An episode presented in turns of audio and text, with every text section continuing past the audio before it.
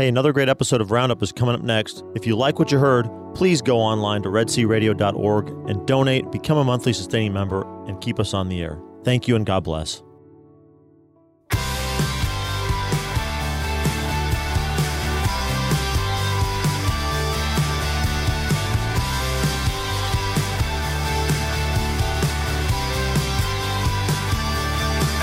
Welcome, welcome to this episode of Red C Roundup. We're so glad that you could be joining us today.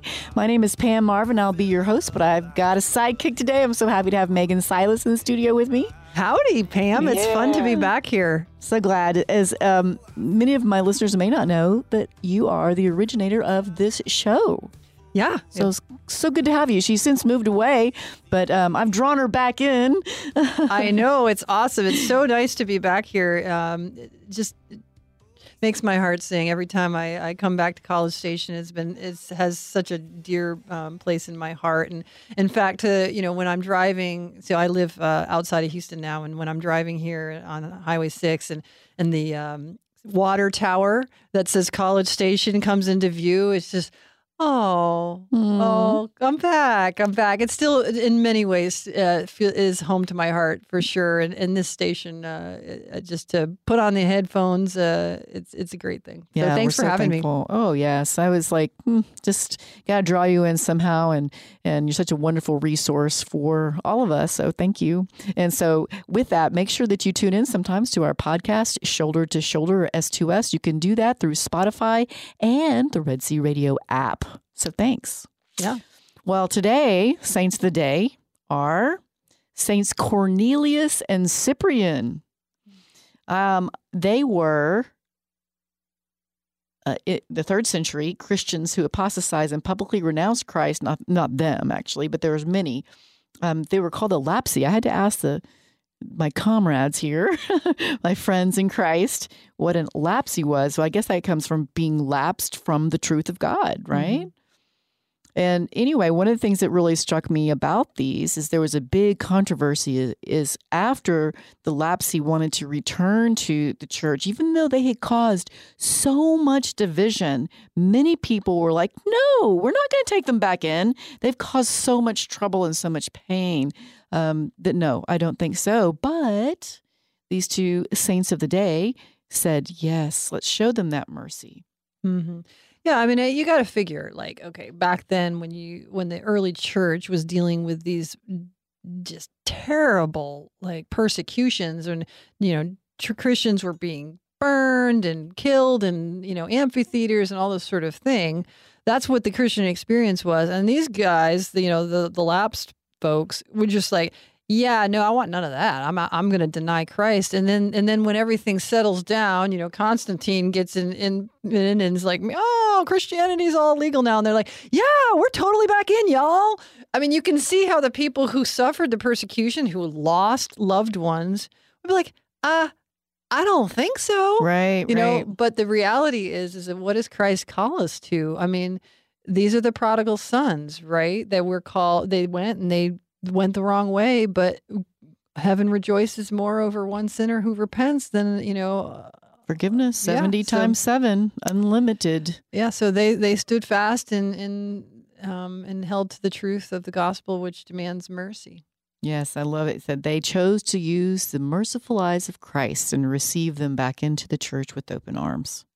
Yeah. Really And that's great. something I think we, we can remember in our own lives. Uh, sometimes it's easy for us uh, when we have people, friends and families who maybe have um, done some things that are, you know, pretty contrary to uh, the, our faith, you know, that we've really disagreed with, that maybe have hurt us. And, you know, they're coming back and they're saying, you know, I've really seen the light now. And, you know, I, I want to come back to, you know, being, you know, faithful Catholic or whatever um, and there maybe we hold some hardness in our heart or still you know grudge begrudge the act, actions that they did or, or maybe we say well um, yeah well we'll accept you back but i'm you know you're not going to be at the same status that i am because i was i was always here and i stayed and i was good and, yeah. you know uh, we do need to have hearts of mercy Well, you know, and unforgiveness, folks, is just such a poison to your own soul. You're not doing anybody any favors by holding on to unforgiveness. That's why Christ wants to teach us so much forgiveness, so much mercy on ourselves and those around us because you can't have interior peace, I don't think, unless you have um, the ability to forgive on a big scale. And, and some things need to be forgiven every day, right? Right. And we also have to have the humility to recognize that, okay, maybe we didn't go off and go on some mortal sin rampage, but we in our own lives are falling short of the glory of God every single day. And we are dependent So upon true. God's mercy. Um, so if we always keep in mind our, our own sinfulness and, and our own need for um, forgiveness, uh, then we can be more ordered towards uh, being forgiving ourselves. Yeah, you know, it makes me go back to the Lord's Prayer where we forgive those who trespass against us. You know, we'll be measured by how well we forgive because don't we retain those in which we do not forgive? It's like retaining their sin if we are unforgiving. Right. Absolutely. So how can else that we be, you know, truly peaceful again unless we learn to forgive on that kind of scale? It's a tough one, Amen. but we get up each day and that's why we say the Lord's Prayer almost every day, I would say. Yeah. It's awesome. So thank you, um, Holy Mother Church, for such good examples in these saints Amen. of the day. Well, there's something else that I'm looking forward to talking to the guys about that I just saw. I hadn't seen it. I don't know if it's been has it been officially announced about the the benefit dinner? It sure has, Pam. How you doing? Welcome, Thaddeus. I'm glad you could join us. Yes, I was very excited because at uh, Thaddeus's prompting a few years ago, we I actually got to view the gentleman that will be speaking at the benefit dinner. You brought in Dr. Foley with Drinking with the Saints, correct? Yeah, I did. Tell tell us more about him. He's such a fascinating guy. Yeah, he's a p- professor of patristics, which is the study of the uh, church fathers up at uh, Baylor University. And uh, hello to our Central Texas listeners this morning and our listeners over welcome, in welcome. the Holy Land of Texas and Palestine, uh, where we love having all of you with us. But yeah, he's going to come speak not only at our Brazos Valley event on November 12th at the Brazos Center this year, not at St. Thomas Aquinas, because we're going to be in a larger space where we can spread out and uh, be as healthy and safe as possible while still having a, a fun time. We're going to be at the That's Brazos great. Center. It's in person. I'm Mhm. glad to hear that. November Awesome. 12th. Great. Yes, yes. He's also going to speak in October, on October 8th, at the West Knights of Columbus Hall for our KYAR Waco benefit Looky dinner. So, a little twofer from doctor Foley. So, he's, a, as I was saying, he's a professor of patristics at Baylor, a specialist in Augustine, and he uh, is a best selling author of this series of books on kind of merging the uh, cocktail culture um, the, and, the, and the liturgical calendar, um, finding uh, echoes of the saints and echoes of our, our pieces of our of Western Christendom or or Eastern Christendom for that matter in drink ingredients, um, certain how certain wines or beers or cocktail recipes, maybe names of drinks, reflect certain aspects of um, the saints.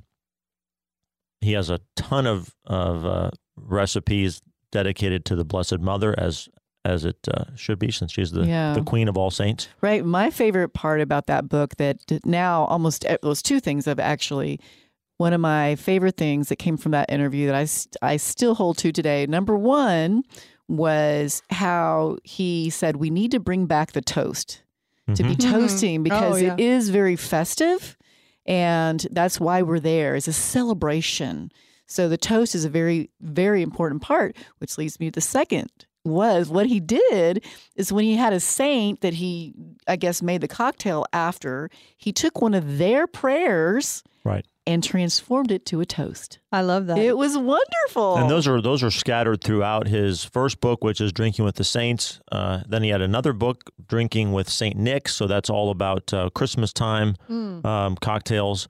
And then also the newest one that came out this this year actually um, is Drinking with Your Patron saint. So Drinking with Your Saints, Drinking with the Saints is sort of organized in the liturgical calendar format. Drinking with Your Patron Saints is like imagine that as a Lives of the Saints, but with cocktail recipes. Right.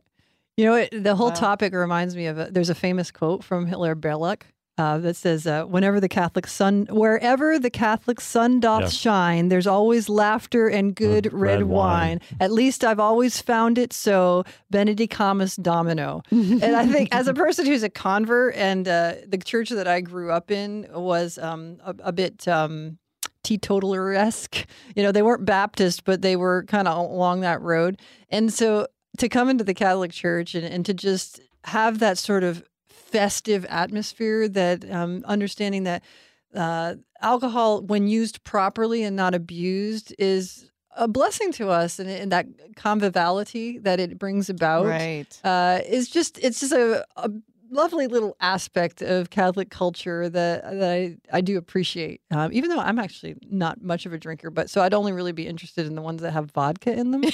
Uh, There's but, plenty. but I am interested in those. Oh, Oh, and gin, gin sometimes too. That's So- that's wonderful. But you know, I think here we are in a Catholic center on a university campus. So I think it would, you know, one of the most enlightening things that I try and teach my children too when it comes to this. This is it's a topic that's really important. Is about the gluttony of alcohol or whatever. Mm, yeah. um, is to try and this, the way I teach it is when you overdrink, you cross into where your conscience starts to go away. It starts to fade because you lose that inhibition. Another way I tell that is that you know we are made up of both um, body and soul. That that when we drink and we have too much to drink, you're really living just from your body because your soul starts to take a back seat because you lose kind of that awareness of the good. Right. Well, and that whole idea of you know, m- virtue is a mod is moderation, right? Like anything Balance can Mhm. can you can either go too far one way or the other, and it's a vice on either side, right? Um, so yeah, uh, but it- it's a fun topic, and I'm sure he'll he'll have some wonderful things to share. And I, I will say that I've already put it on my calendar. I'm going to come this year. The I haven't been able to make it back into town the last couple years, but I will say this: the last time I came um, to the dinner, I got um, stopped for speeding on Highway 6, but the guy asked me where I was going, and I told him I was on my way to a benefit dinner for a Catholic radio station. He's like, "Oh, are you Catholic?" And I said, "Yeah, yeah, I am." And he's like, "Well, where where is it?" He has like, a St. Thomas Aquinas." "Oh, my parents go there." He let me off with a warning. It's the only time I have ever gotten off with a warning for a speeding stop, and I have to be perfectly honest, I've been stopped numerous times for that particular infraction, and it was the Catholic card. So Praise be to Wow. God. Another, another reason to be a Red C listener, another reason to be Catholic. Guys, get out of speeding tickets. Amen. You heard it here. Okay, so if our listeners want to come to the benefit, how do they do it? Uh, go to the website, redcradio.org, and there are links there for uh, getting tickets to the Waco benefit or to the Brazos Valley KDC benefit. There are just a smattering of tickets left for the Waco benefit. So you better act today, I would say, if And you want to still get it. again, Thaddeus? Waco is October 8th, West KC Hall. October 8th? Brazos Valley, is November 12th. What day of the week is that? Both are Thursdays. Thursdays. Brazos Center. Brazos Center. Awesome. Dr. Michael Foley. Yeah. Drink Looking with the forward to seeing Saints. Well, speaking of doctors, um, coming up on the next section of this um, hour is going to be Dr. Martinez, right?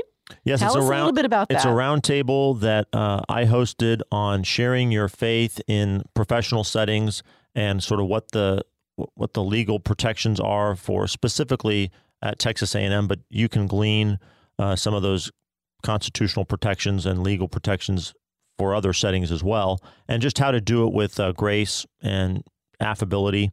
And it's a roundtable with Dr. Roger Martinez, who's in the provost's office. He's the past president of the Catholic Faculty and Staff Network. The current president, Jessica Leonardton, who is on the staff of the Residential Life uh, office, and then Dr. Micah Green, who is the chair and longtime president of the Christian Faculty Network. And he is a member at uh, New Life Baptist Church here in College Station. Excellent. So we look forward to hearing from those. Mhm. So I am so glad that uh, we're all together today. We look forward to having you come to the Red C Roundup uh, benefit later in the year, both in Waco and, and on October, and then in November, the 12th, with Dr. Foley. So stay tuned for the next half uh, with Red C Roundup.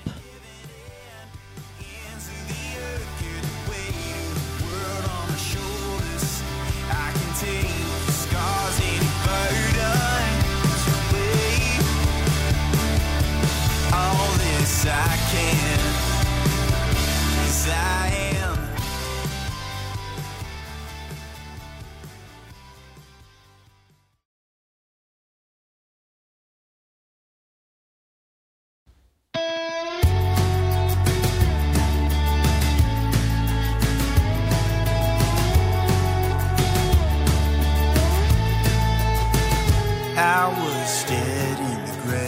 Okay, welcome back. You are listening to Red C Roundup on Red C Catholic Radio. I am your general manager, Thaddeus Romansky. I know you're disappointed out there, folks, to hear my voice instead of Pam Marvin's, but uh, she had some other obligations. Um, and I so I was able to to take over this very important conversation that we're going to bring you today, uh, September of 2020. It's a pre-recorded conversation, so you won't be able to call in. Um, but nevertheless, it'll be something that you're going to want to listen to and you're going to want to share with the, those around you. I think personally, I mean, maybe I'm being a little bit, uh, you know, tooting my own horn. We'll see. We'll see. Hopefully, hopefully it'll be worth sharing. But I have uh, three uh, three members of A&M faculty or staff here with me in the studio this morning to talk about uh, religious freedom and expressing our religious convictions in the public square and in um, professional settings, and, and maybe we'll also get into a little bit of personal or family uh, discussions as well. But primarily, it's going to be about uh, in professional settings and in uh, the in the public square generally. So I'm joined this morning by uh, Jessica Leonardton. Say good morning, Jessica. Good morning. And Roger Martinez Good morning. and Mike Green. Hey. And if each of you would go, let's go back around uh, in reverse order. Micah, just give a brief introduction of who you are. Sure. My name is Micah Green. I'm a professor in chemical engineering, and I'm also the president of the Christian Faculty Network here at Texas A&M. I've been here for several years. I'm a Texas native, and uh, spend a lot of my time doing research on new kinds of materials. My name is Roger Martinez. I work at the university in public partnership and outreach. I've been with the university for 18 years and uh, have my family of uh, three and my wife, and we, we love this area. Howdy. Um, I am the HR coordinator for the Department of Residence Life by day, and I also serve as the president of the Catholic Faculty and Staff Network on campus. Terrific. And so, uh, Jessica, where are you a parishioner? Um, well, technically, I'm a parishioner at St. Mary's in Nada, Texas. That's my Oh. hometown. Oh, wow. Um, but we attend St. Thomas Aquinas here in town Okay. um, when we're here. Great.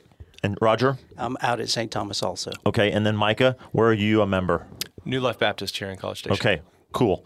So we're going to be having a uh, conversation about religious freedom, like I said, and I think to to set things up, I wanted to kind of go back and talk about the climate for religious freedom and religious expression in our country currently, because I think it's it's a little bit easy to to live here in Bryan College Station and to um, not maybe notice or feel the the tension and the turmoil uh, in other parts of the country currently.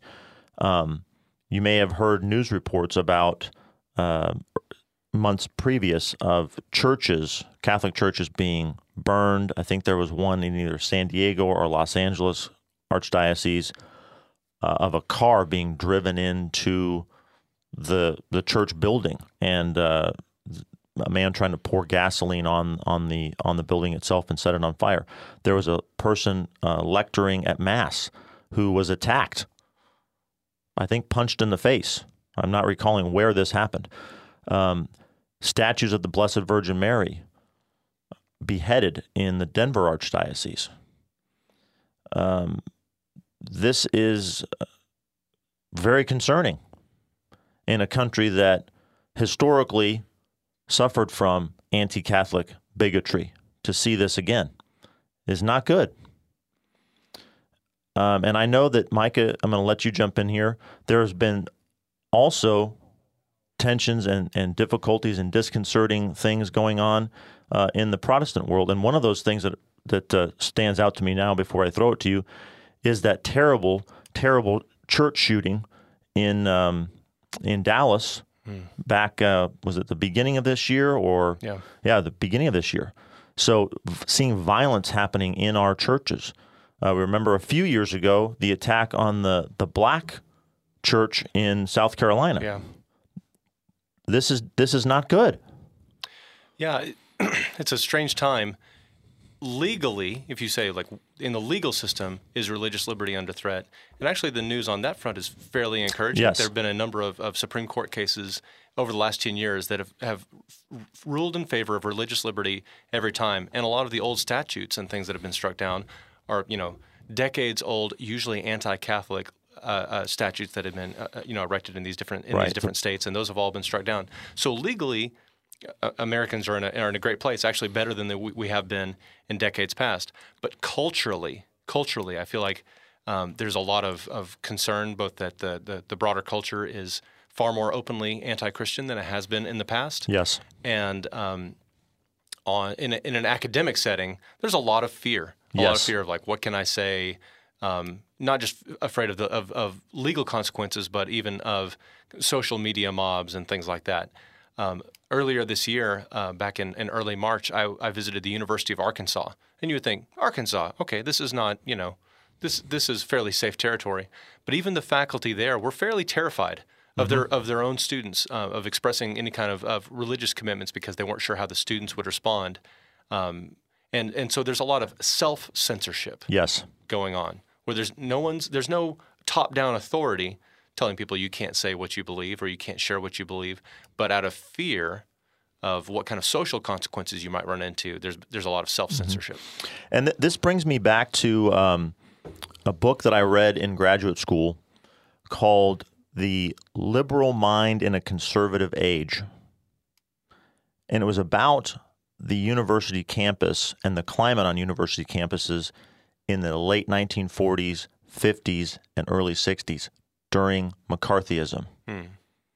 And the contention of this author was that much of this kind of climate that we're talking about that exists on campuses today for Christians and other religious believers was a similar kind of climate. It, it's a, it's the climate that he describes for um, liberal, maybe communist sympathetic, socialist sympathetic faculty on the campuses in the in during the McCarthy era, where they felt like they had to censor themselves, where they could be they could lose their job if they let their political sympathies be um, evident, and that's decried. We we all decry that kind of of of uh, political censorship, right? But that's the exact same kind of climate that is being fostered in various ways on America's campuses today. Can you give us any insight on how that how that happens?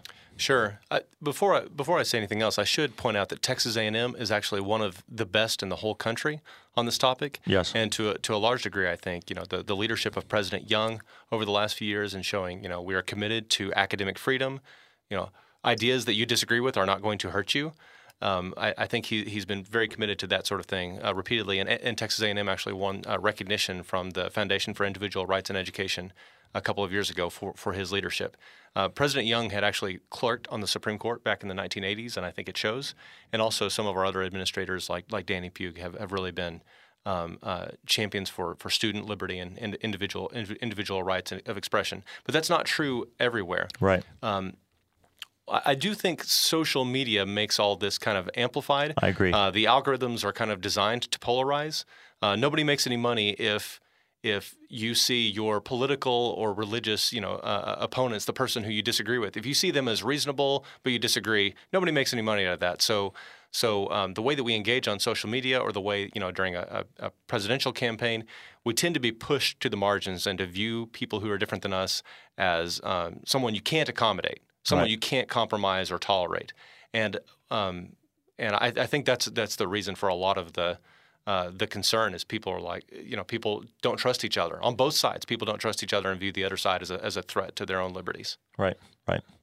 Okay. So, um, with that with that said, did, Roger, were you going to jump in with something? Uh, I was just going to say, with the statues that you started with and some of the things that are happening out there, uh, our, our, our culture, when we look at hate, right, why are they doing these things?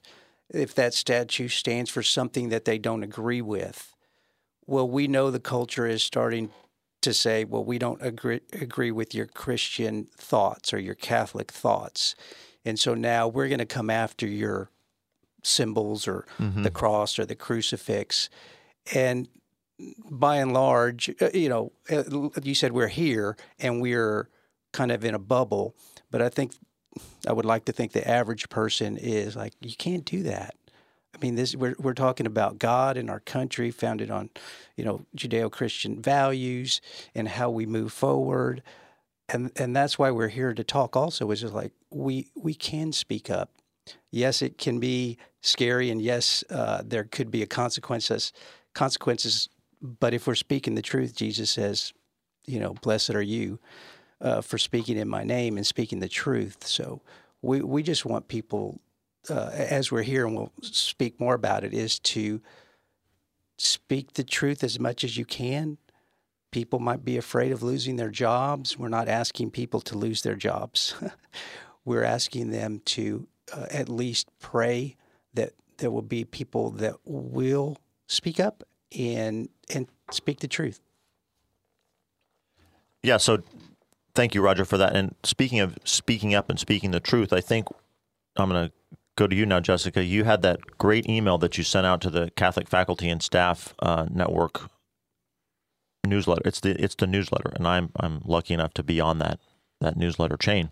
Um, that you sent out, uh, giving some actual concrete examples and suggestions about how faculty and staff can share their religious beliefs, and really just the fact that they are a believer and I I was so uh, impressed with that that I thought you know we should we should get together and talk about some some of these ideas and some of these ways of, of doing so. So let's get us started with something really practical and concrete.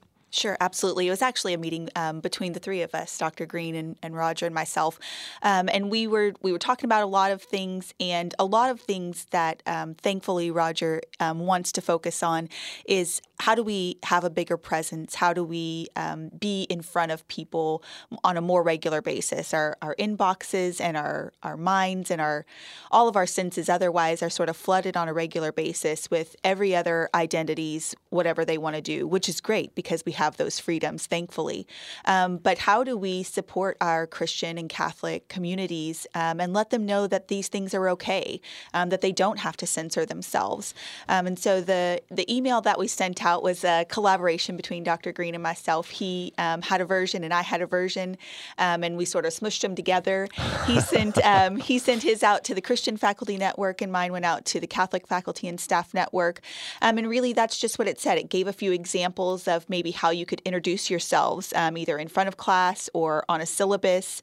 Um, if you if you have a website or something that you use for class, how do you just put it out there gently, but but boldly um, who you are and kind of what you stand for. So it included things like um, my name is Jessica Linnerton, and I'm the HR coordinator for Residence Life. Um, I have a family of four.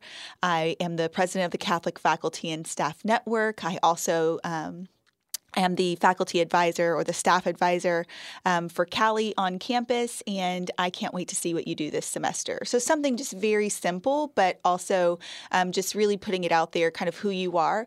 I think another thing that we've talked about um, is is being a resource for students who who want to reach out to staff and faculty in those capacities and just slipping something um, mildly in there like that kind of lets them know who you are and that you would be receptive of maybe having a conversation with them or being a mentor.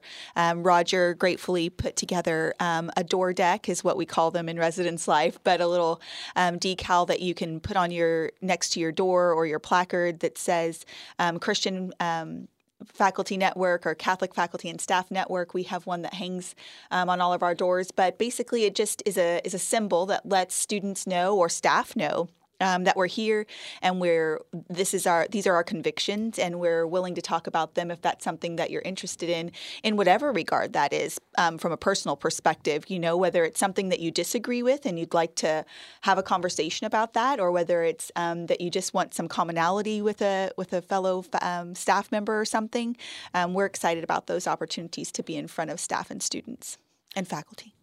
I think that's really valuable for the students. I mean think about how many students are coming from a Christian background. They they get onto campus. They're in a completely new setting with a completely different plausibility structure, and all of a sudden, the faith that they've grown up they've grown up with all of a sudden seems a little less plausible. Like, especially, I deal with this a lot in the sciences. People think, "Oh, is, is my faith is this kind of anti-scientific?" And so, a faculty or staff member saying, "I'm a believer. I'm happy to talk to you about this."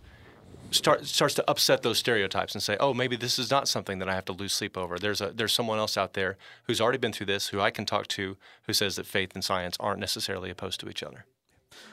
I do have a story at Fish Camp last year, 2019, when they were in person. I was a namesake, and I I have 30 minutes to talk about who I am and kind of just talk to the students. And I talked about God and being Catholic and how great the community is. And a young lady came up to me later that day and literally started crying because she said, I thought I had to lose my faith coming to college. And that is their belief that if you go to college, wow. I'm, I'm, not saying all of them, but I mean, this young lady's belief was, is, well, I'm, I can not be a Christian. And uh, people uh, some of the students at the end said, "I'm so thankful that you talked about this as we had our group discussion at, right. at the end of uh, I think the second day," and I could feel I could sense that people wanted to talk about God, but they were afraid to talk about God. So, uh, courage on speaking about that again. Uh, I know what my rights are as an individual and where I'm at, and, and when I can talk more about it and when I can talk less about it, and that's that's part of what today's about too. So to to spin back to uh, the examples that you gave, Jessica, um, the three of y'all kind of chime in on how how can a faculty member or a staff member who maybe is a little little reticent to maybe do that how can they be encouraged and be given confidence that hey there's nothing you don't have to worry about anything here at Texas A&M that you're that's things are going to come down on you if, if you do that. You you can do that with confidence and express your beliefs with confidence. Well, not being a faculty member, I think uh, the I think for me the the plainest thing is to see others do it first, right? Um, and so I think taking this first step um, is a good one. Um, I think it's people see that there aren't consequences for stating your faith or stating your ideas. Um, again, like Dr. Green said, um, it's very much an, an, academic setting. And so we're here to learn and we're here to learn from each other. And that's how we grow as individuals. Um, and we hope that we are able to grow people's faith at the same time. One thing that's that's valuable is also just to do if we do our jobs well, if we do our jobs with excellence. For instance, as a faculty member, if I can show the students I'm a Christian, I'm a faculty member, and I really care about you as students. That mm-hmm. goes a long way mm-hmm. because a lot of students are concerned that faculty members are too caught up in research and those kinds of things, and they don't actually care about students. So if we do our job in a way that affirms the students and shows we really do care about you, I think that that goes a long way. Um, one thing I've also tried to do in the classes I teach is talk about the history of science and engineering. And so when you say someone like Kepler, someone like Blaise Pascal, they approach science in a way that they thought, I'm understanding the way the universe works, and that glorifies God. Yes. So it's an example of a Christian not just coexisting with science, but their faith actually helps them to do their job with excellence. Mm-hmm. So that Christians are the examples and the, and the ones who do their jobs the best. I think that, that, that really changes the way the students think about their right. Faith. And you can even go broader and deeper than that and say that it's actually the Christian setting of the West that made Western science possible because we, for one, we had a belief that nature is not God. It's created by God, but it's not God itself. And so, therefore, it's not uh, sacrilegious to investigate it, to experiment on it, to ask questions about it, for right. example. Kepler actually believed that when you do science, you you're figuring out the way God put the universe together, and every new thing you discover, you say, "Oh, I see how you did that. That's exactly. amazing, Lord." Yeah, so. yeah, beautiful. Roger, did you have something you wanted to add to? Um, no, I don't. I don't have anything. okay, I, I, lost it. Okay, okay, sorry. That's um, okay.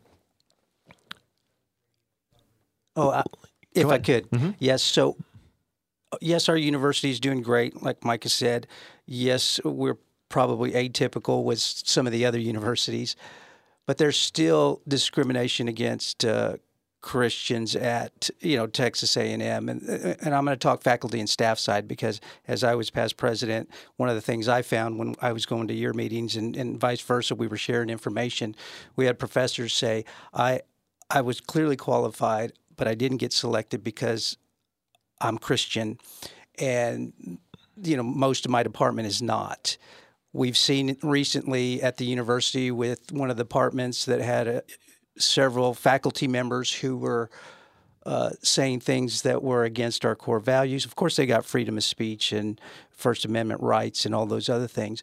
But when it crosses the line, I was very proud of the university and Board of Regents when they stepped up, they investigated, and they send out an email to the entire system saying, look, we, we have First Amendment rights, freedom of speech, but we also have our core values.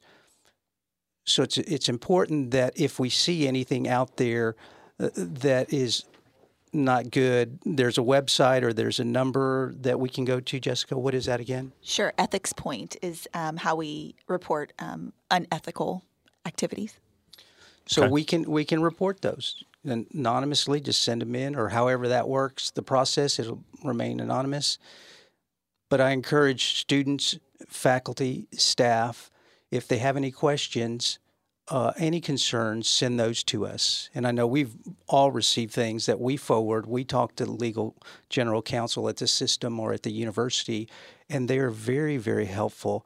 And if, for instance, I just brought one up that said, "Well, how how are they supporting this, but we can't support uh, this pro-life stance?" And so he walked through that whole process with me for an hour on why that we couldn't do the X versus Y. So it, we do have a lot of expertise here, and we do have a lot of support, just as Micah said.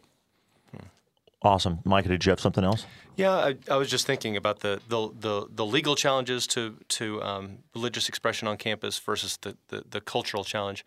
Um, I think the the biggest concern is that that I have is is what's called. Have you all heard of this term, the Overton window? Yes. Yeah, the Overton window is like the. But for those of our listeners who aren't familiar with it, go ahead and explain it yeah, too. it's like the this is the window of acceptable speech. right. like generally socially acceptable speech. The problem is that, um, for one thing, that there are a lot of things that were technically within the Overton window, but if you say it in a social media setting or in a class where you're being recorded, people could still give an unfair, un- uncharitable uh, interpretation and kind of come after you. And so that's commonly what people have been referring to as cancel culture, right? Cancel culture means you get a mob together, try to punish someone for saying something that is still acceptable, but you try to narrow the window and say, "Oh, that's unacceptable." One of the thing, one of the concerns I have with our country at the moment is we're becoming so polarized that it's almost like there's two Overton windows. If you're in one political camp, here's the window of acceptable speech, and if you're in another political camp, there's another window of acceptable speech. And so, no matter what you say, somebody's going to be furious. Right. Um, I think that's really unhealthy for for the the country. And so, one thing I'd like Christians to do is to exemplify grace toward each other. Be slow to get offended. Give a charitable interpretation of what the other person means. Um, David French had an article in Time just the other day that said Christians have an obligation to fight for the unity of the country, meaning that whole that that polarization where the temperature's constantly turned up and everybody's angry at each other. Christians can actually work to um, advocate for the rights of others, to show grace and charity toward others, and not misinterpret them. Things like that. Um, one controversy we had in the Protestant world a few years ago is um, the Southern Baptist Convention's Ethics and Religious Liberty Commission, uh, they advocated for the rights of Muslims to build a mosque in New York City. And you would think, why would they do that? They're not Muslims. Why would they? They're not. They're not in favor of Islam. Why would they do that? But they said, we have religious liberty. They have religious liberty. We're going to advocate on their behalf. And because they did it, it actually opened up lines of communication between Christians and Muslims that wouldn't have been there otherwise. So that's what I'm talking about: is being unselfish, ad- advocating for the rights of others, not being offended even when you feel like you you could be. That sort of thing. Yeah, and, and that ties right with a, an article that came across my desk a few days ago. It's titled What It Takes to Preserve Friendship Amid Deep Divisions Over Politics and COVID 19. It's in the New York Post. It's by a Catholic author, uh, Brandon McGinley. And what he talks about is we have to do a better job of cultivating the virtue of affability. Affability. And he points out it's a it's a virtue, which means it's something that can be built up in ourselves through practice and through work, working at it with the grace of God, mm-hmm. because everything that's good is from the grace of God, right? That's everything we do is first from God's prevenient grace. But we can we can strive to be more affable, and here's how he what he says about it. I think this first line is so excellent. Affability is about treating others with goodwill, not only when their views are in accord with ours, but precisely when they aren't, precisely when they are not. It's about the wisdom of knowing the difference between the conflicts that should be discussed or simply left alone in good humor, those that require a serious conversation, and those that really are worth putting everything on the line for. And Michael, what you're talking about is that we are in a society, in a cultural context where everything every issue is made into that one that you've got to put everything on the line for. And that's simply not true. That's just simply not reality and how human beings work best with each other. So how do we how do we um, again concretely what are some ideas that you guys have ladies and gentlemen have on uh, how we can have affability or, and increase affability on campus? I'm going to take a shameless plug opportunity. Um, so on October 16th, that's um, a Friday, we are hosting John Pudner of um, Take Back Our Republic, and he um, focuses precisely on having political conversations civilly. That is basically the mm. title of it civility in political conversations. And so we are excited to have him come as part of the Catholic Faculty and Staff Network, and, and that can be open to all. It will be um, partially in person, but also live streamed. And so we're excited about that opportunity to help people in this regard. Okay, what's that date again? Um, October 16th. October 16th. Yes, okay. Sir. Okay. So there's there's one step you can take. Yeah, I think as we, we look at it and we and we go forward, it's talk talking about it, just like the in October's event's going to take place, and we can have differences, but we can still come back together. We can still break bread and you know have dinner together. I have family members who are totally opposite of what I believe, there is there is a book that I would recommend people read by Archbishop Chaput, which is Render Unto Caesar, and it talks about bringing our Catholic faith or Christian faith, but it says Catholic. He's an archbishop. So we have to bring that into our you know thought process on when we're doing legislation and everything. I mean, the teachings of Christ are good. They keep us as one. It helps us to be God's hands and feet. Mm-hmm. And it just seems to me is there's so much division, but really there's so much that brings us together. We don't work on that. It's again the the, the margins, and we're all trying to say, okay, so what does God say, or how can you be Catholic and be for abortion? What does that mean, and what is this this seamless veil that that the bishops talk about, and having to look at everything? It's hard. You know what is it? And so these conversations and some of the information that we're trying to pass out is is how do you how do you bring your faith not only into the workplace but into the public square into politics and things of that nature? Micah? You know one one thing that uh, i've been thinking about a lot lately is you know 10 or 20 years ago people mostly talked about how ethics are relative and you know everybody kind of comes up with their own version of what the good is or the good society you don't hear that much as, as, as, much anymore. It seems like society has realized that's pretty empty and so there's a lot of people advocating for justice across the board. People are after justice. Um, tim keller is a pastor in new york city and he wrote an article just uh, uh, in the, here in the last few weeks talking about different visions of justice there's the libertarian vision of justice, which is mostly about individual freedom. Mm-hmm. That's good. There are more social justice kind of visions, which is about like what are the outcomes in society and how do you make sure that everybody has a fair shot. So there are these different visions of justice. And what Keller describes is if you start analyzing the Bible, what is the Bible's vision of justice? It hits all those individual points that different people care about. So, for instance, if if one of your listeners right now is thinking, "Oh, I have this coworker or this family member who's always on about social justice, how annoying," instead of denigrating their views, why don't you ask them like, you have this vision of social justice and a good society. How do we get there? How do you have a, a, a view of other people that respects their rights and cares about them? The foundation for that view of other people and that good society ultimately comes from Scripture. So that desire they have for justice is good. They may just be pursuing it in a, in a way that's not going to get them there. The way that that um, the way that God actually wants them to get there. Yeah, that's that's great. And I think you just also hit on another really important um, mode of personal inter- interaction, which is instead of always being instead of always making statements, ask questions. Mm. Ask a question first. Find out where that other person is coming from.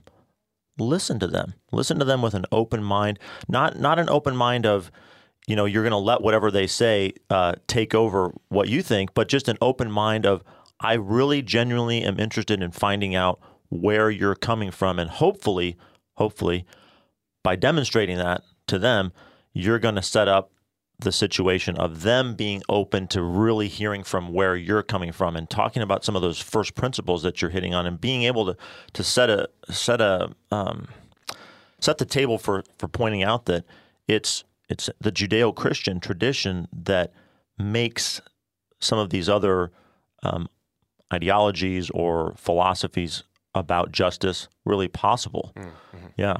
So I think asking questions and really being truly interested in where another human being is coming from is, is also important. If we look at A&M's mission, and, which is to develop leaders of character dedicated to the greater good, you know, what is the greater good? We as Christians say it's, you know, Jesus Christ, God. Uh, we are out there to do that greater good. And when you look at our core values of leadership, loyalty, integrity, respect, excellence, and selfless service – the mission and the core values, that's those are all godly terms. And I, I think that is why people come to A&M and we are so uh, well, I guess, uh, looked at as our graduates are so strong. They, they have these experiences, they have these values, and they go and make things happen for the greater good. You know, of course, there's some folks that, that don't do that, obviously, but our our graduates our faculty, our staff, all work together for the greater good. And how do we develop them into be leaders to go out and make a difference? Yeah, and now turning to turning to students, that's a that's a great point. And we want we want to foster a climate on campus that is um, positive for Christian students to be able to continue to to live and grow in their faith. Um, Jessica, what from the um, what kind of resources are there for students to maybe find um, find support in that, and what what kind of uh, what's sort of what's the climate in in the student the student world from from a res life perspective? Is that a good question? Sure, okay. absolutely. Um, so I think I think again, as we've noted several times today, um, we're we're very lucky, very fortunate to have um, the support of St. Mary's here, um, and the support of a lot of different um, student organizations. We have a huge population of student organizations, and a large number of them are faith based. So whether it's Christian or Muslim or Jewish, they they all exist here. And so, from a residence life perspective, um, I know that they do a lot of educating, and they have opportunities to ask questions, um, whether it's through your resident advisor or an academic peer mentor, all of those people would be able to put you in touch with them. But it's really as easy as going to the Student Activities website. Um, student Activities does a great job of just being able to search all of the student organizations. So if there's something of particular interest to you, just go and search it. Um, you reach out to those folks and see how you can become a member of their community. Um, we are are extremely blessed to um, have the Thomistic Institute, Ratio Christi, um, Bucks here on campus. Mm-hmm. There are a large number of them that I am forgetting to to mention, but these are super super organizations with really devout individuals that are extremely interested in their academics, but also just like Dr. Green said, um, doing them um, with the grace of God behind them. And so I think I think we're super blessed in that regard here on campus, and I think that's why our missions specifically are so so important um, because we need we need to have them come here and um, continue the fabric of their faith because they won't be here forever. Most of them won't be, right? And right. so when they leave here, God bless them. Um, we want them to be able to take all of that with them because we need this this moral and religious fabric to carry across the, the country. Yeah, yeah. So if there are any students listening, uh, one thing I can tell you is that um, the Christian Faculty Network and the Catholic Faculty and Staff Network are great resources to reach out to if you if you're part of a student organization that needs an advisor or needs a speaker or needs mentors for for some kind of mentoring program you're putting together. Um, these two networks are a great place to start. This happened just recently. Someone reached out to me and saying, "We need a mentor for a graduate student in Mays Business School," and we made it happen. Um, so that some uh, that a Christian graduate student in in Mays instead of going through all this on her own, she was able to find a mentor who, who's going to walk through her graduate degree with her the rest of the way. That's wonderful. That is so that is so awesome. How can people reach out to Christian Faculty Network and Catholic Faculty and Staff Network real quick? Sure. Our uh, email address is uh, cfsn at tamu.edu. Um, so all of our all of our letters at tamu.edu. And you can Google us and get to the website. It'll be no no trouble. Yeah. Okay. Great. Great. Um, we have about six and a half minutes left. Uh, you're listening again to Red C Catholic Radio. This is Red C Roundup. I'm your fill-in host, uh, Thaddeus Romansky. Pam Marvin couldn't be here today. We're having a great conversation with Jessica Leonardton, Dr. Roger Martinez, and Dr. Micah Green about religious freedom, religious expression on campus and in professional settings. Unfortunately, it's a pre-recorded uh, interview, so you can't we can't take your phone calls. But please listen and share this around with the people that you know. Roger. Yes, in some of the time we have remaining, I would like to talk about sharing our faith in the workplace for faculty and staff. We were talking about Yes. students. And uh, about four years ago, we talked to general counsel on that, and we we learned a lot, and we've passed it to both networks. So we we can, as faculty and staff, uh, quote the Bible in anything we're doing. Uh, we just have to have a diversity of quotes from presidents or other people writing books or things of that nature. If it is a uh, a faith-based talk in a faith-based class or whatever, then it can take up the whole you know time frame. So that that is things we can do in our offices. We can have anything of our faith, again, Christian, non-Christian, in our office. A crucifix, a picture, uh, whatever it is. You can even have a Bible on your desk in your private office. These are all things that we didn't really know until we went out and and asked the questions and got the legal answers from our folks at the system. So in even in our public workspaces, so we have our private offices, but we may have a public space. We can have a Christmas tree. We can definitely have a Christmas tree, little desktop, or, or if it fits in your office. But in our general area, open space, we can have a Christmas tree with Christmas ornaments. The only thing that w- we need to do is be inclusive of other faiths. So mm-hmm. whatever other faiths have some type of you know religious holiday, and that's what we do in our office on the eighth floor of Rudder Tower. So there's many ways for us to still show our faith, and if we if we value diversity at the university, which we do, then you'll let us share our faith on our holidays, and we'll let other faiths share. So it used to be the case that some people thought, oh, well, you know, the First Amendment says there's no establishment of religion, so therefore no religious mentions of any kind anywhere. But the Supreme Court has has repeatedly affirmed that it's a viewpoint neutral public square. And so instead of saying no religious mentions, no religious faith, it's what Roger just said, which is all viewpoints are welcome. Come on. There was a recent uh, a Supreme Court case where um, there was a, a, a church that applied for a grant for Yes. playground equipment in Missouri, and the state told them like, "Well, you're a church, so you can't have any any state funds. Get lost." And the Supreme Court said like, "Nope, you can't discriminate against someone just because it's religious." And so religious viewpoints are protected by the Supreme Court, and we don't have to self censor ourselves out of fear. Right. and Let's really quickly, Micah, ta- hit on this again. Let's get rid of the phrase separation of church and state. That's not what the Constitution says. The Constitution talks about there being there's an establishment clause and there's an exercise clause. We have the free exercise of religion and we have there's no establishment of religion. Just That's right. reiterate that or, or speak on that from a different point of view. That, that's right. And then um, uh, one additional law that's really valuable to all of us um, uh, the Supreme Court recently called this a super statute. It's called the Religious Freedom and Restoration Act. It was passed, passed back in, in the early 90s. And it says if the government is going to cause you to do something or, or prevent you from doing something that intrudes on your religious rights, it has to have a compelling interest. And they can usually just demonstrate that. But then they have to demonstrate there's no other way for them to do it that could av- that could avoid trampling on your religious rights. That saves religious people of all stripes from so much intrusion on their conscience. I mean, it's one of the really great things about living in a country like this. People in many other developed nations in the world don't have the freedoms that we have, and I think we need, as as frustrated as we may be with the U.S., we need to, you know, thank the Lord that we have a place like this. Um, so yeah. Uh, last words. We got about two minutes. Yes. So faculty, staff, students, just stand up for what you believe and and speak up. Uh, if there's any questions that people have, uh, we've we've gotten them before. We can help you work through those. We can help contact the right folks to help you get the answer. Jessica, anything as we close? I just appreciate the time, um, the opportunity to be here, hopefully uh, reaching other people. And we are excited to continue to do that work on campus uh, because that's really what we're looking forward to doing is being his hands and feet. Micah. Yeah, I know there are there are thousands and thousands of students here, but I want to affirm to the students, you are not a number.